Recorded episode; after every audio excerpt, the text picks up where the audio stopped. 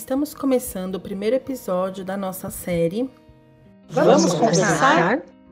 Eu sou a professora Catarina Montanari, faço parte da equipe da nossa EMEI desde 2020 e estarei aqui com algumas colegas professoras para conversarmos sobre assuntos que estão nos preocupando no momento. E a conversa de hoje será sobre a Instrução Normativa número 1, que foi publicada em 28 de janeiro e serviu como base para a nossa organização escolar. Comigo está a professora Daniela Maia. Dani, seja bem-vinda. Conta um pouco pra gente sobre você.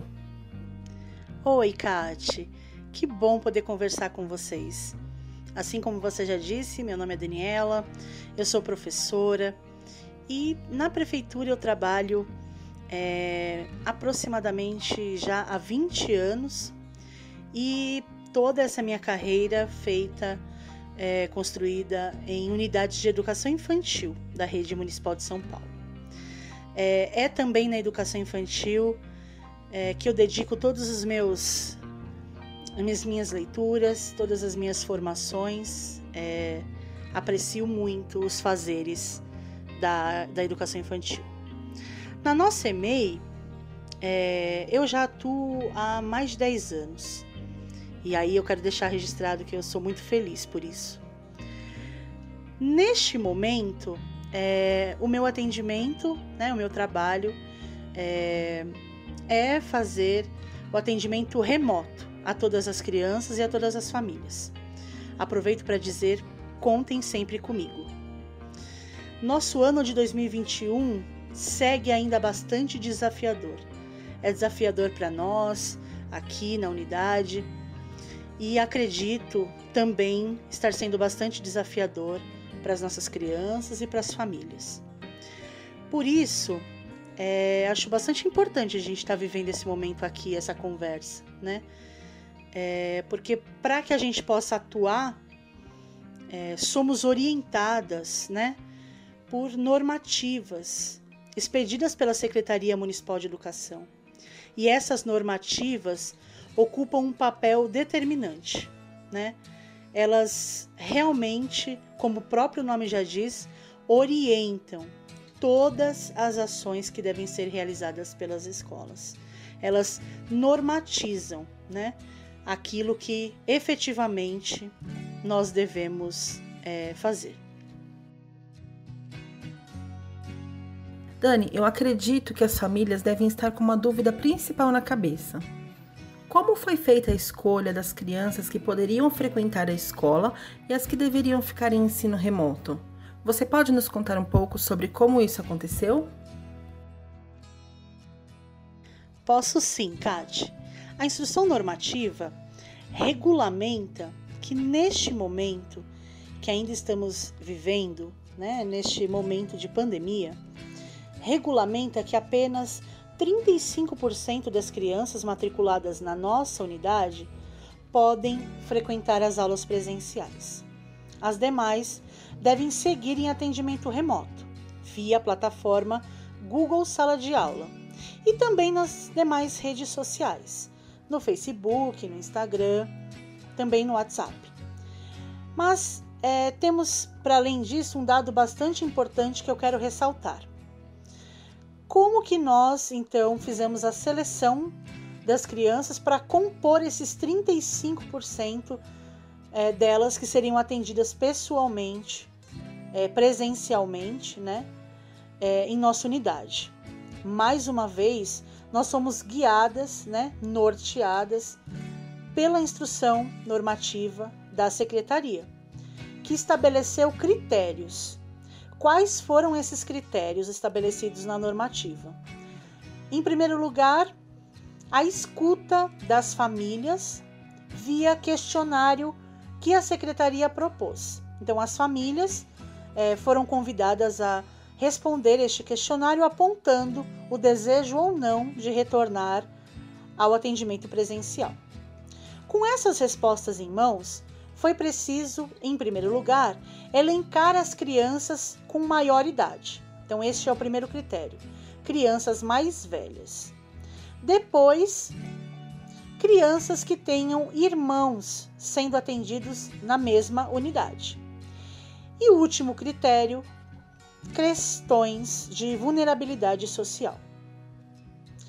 Então, Cate, foi assim que construímos, neste momento, a lista das crianças que deveriam voltar a ter as aulas presenciais. Aí daí também aproveito para reafirmar a importância do Google Sala de Aula, da plataforma Google Sala de Aula, porque ela vai ser um lugar bastante importante de interação entre as crianças e as famílias, conosco, com as professoras, neste atendimento remoto. É importante lembrar também que temos um artigo específico sobre a obrigatoriedade das crianças realizarem as atividades, não é? Você pode falar um pouco sobre o que as famílias precisam fazer? É verdade, Cate. Ainda para aproximadamente 65% das crianças matriculadas em nossa escola, as aulas seguem em modo remoto, virtual, sabe? Nós temos um blog intitulado Tempos de Ser Criança. Por lá, fazemos postagens que orientam as famílias acerca de tudo que as crianças precisam realizar em casa. Mas, hoje, deixamos por aqui a ideia central de que a plataforma Google Sala de Aula é o lugar onde deverão acontecer as interações, a troca de ideias, de mensagens, de dúvidas, e é também na plataforma Google Sala de Aula que estarão as propostas realizadas pelas professoras às crianças. Diariamente, nós, professoras, postaremos atividades, experiências, vivências, propostas para as crianças realizarem em casa. Sabe, a gente costuma dizer por aqui que nós sabemos que o mundo é o grande laboratório das crianças. Podemos estender essa ideia também para a nossa casa. Para as crianças, a nossa casa, a casa delas, pode ser sim um grande laboratório. Nós temos atuação também, como já disse, no Facebook, no Instagram e no WhatsApp. Mas sabe, o mais importante é que diariamente as famílias entrem na turma da sua criança no Google Sala de Aula e por lá façam questões, conversem com a gente, façam devolutivas e nos contem tudo que as crianças estão fazendo em casa. Em nosso blog também contamos com alguns tutoriais que podem ajudar muito no primeiro acesso à plataforma Google Sala de Aula.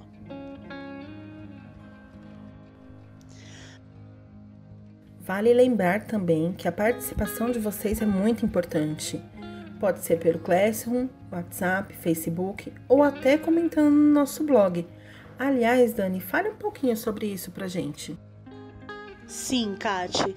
Nossas redes sociais são como uma ponte entre nós. É por meio delas que dúvidas podem ser sanadas, recadinhos da escola chegam até as famílias. Possivelmente, você já deve ter recebido um recadinho pelo WhatsApp da escola. Se você recebeu, pedimos que salvem nosso número em seus contatos, porque só assim você continuará recebendo nossos recadinhos via lista de transmissão. Pelo WhatsApp, as famílias poderão nos enviar as devolutivas das crianças. O que a gente chama de devolutiva? Aquilo que as crianças estão fazendo em casa. Então, vocês podem escrever um texto, podem enviar fotos, vídeos, mandarem áudios, as crianças podem mandar áudios, as crianças podem produzir vídeos. E aí, a gente estabelece essa grande ponte, essa grande interação entre nós. Ouçam agora um pouquinho dessas devolutivas que recebemos no ano passado.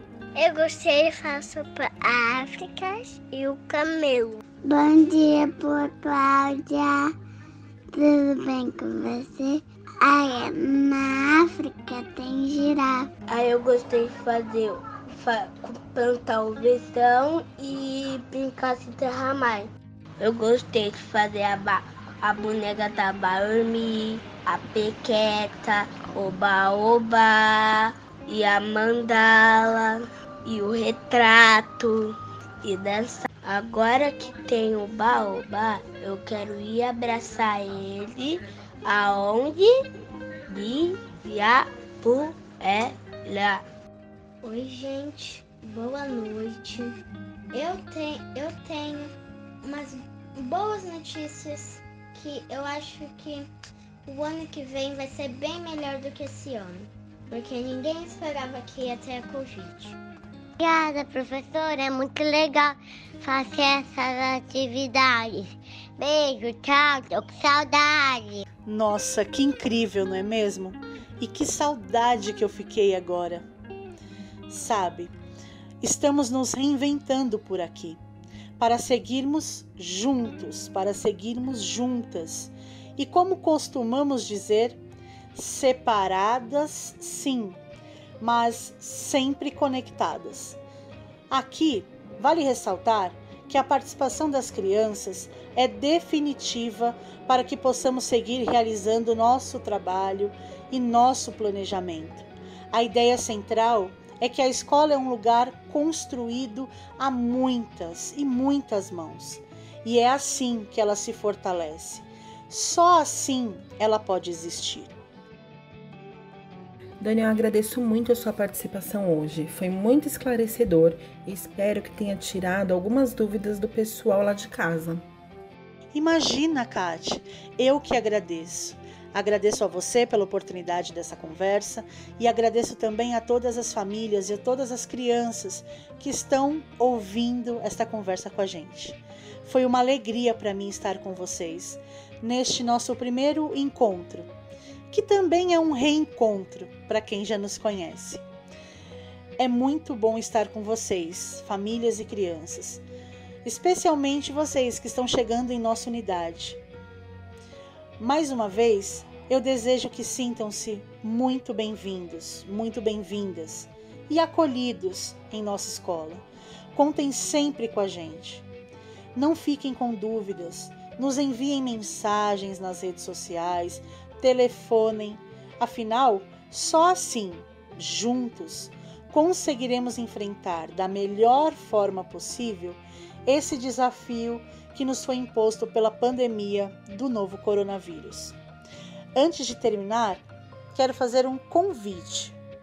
Convido a todos vocês, acessem nosso blog www.temposdesercriança.com.br e por lá poderão conhecer um pouquinho mais sobre nossa escola, nossos projetos e nossas concepções.